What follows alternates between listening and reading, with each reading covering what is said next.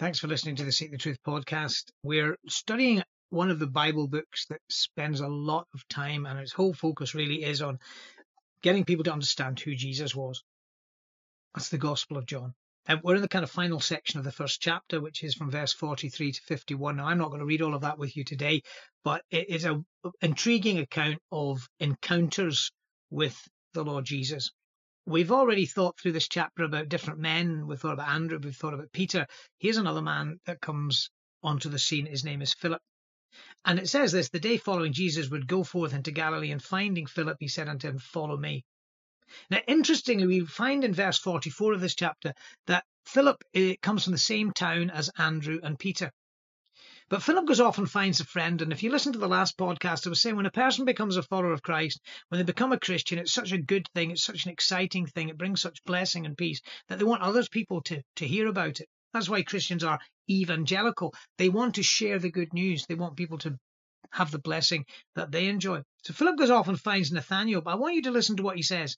We have found him of whom Moses and the law and the prophets did write, Jesus of Nazareth, the son of Joseph what Philip is actually saying is, is, is part of a very key bit of evidence that Christians um, stake a lot upon, and that is that the Jewish Bible, the 39 books of the Old Testament, as Christians call it, the Jewish Bible, spoke about a coming Messiah, and that was fulfilled in the coming of Jesus Christ into the world. Now you say that's a big claim. It is a big claim, and it can be authenticated.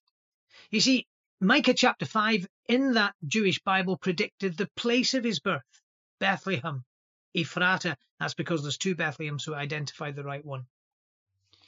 Isaiah chapter 7 in that Jewish Bible claimed he would be born of a virgin. The Bible claims that happened.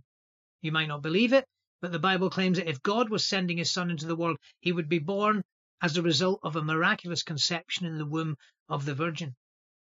And I could go on. There's hundreds of these predictions, which mathematically and statistically are impossible if they are not the result of a supernatural mind predicting them. Now, there's a whole lot of study on that, and you're welcome to get in touch, and I'll give you information if you would like that would help you uh, find that, that type of evidence. But Philip says, We have found him of whom Moses in the law and the prophets spoke, Jesus, of Nazareth. And the whole crux of this is that Jesus was the fulfillment of all the promises the Bible made. Now, Nathanael is shocked by what he hears. He's also shocked by what Jesus says to him, and his life is changed through faith in Jesus Christ. And that would be our ambition, our aim, and our purpose. And I hope that as you think about these things, that you might be persuaded as well. Thanks for listening.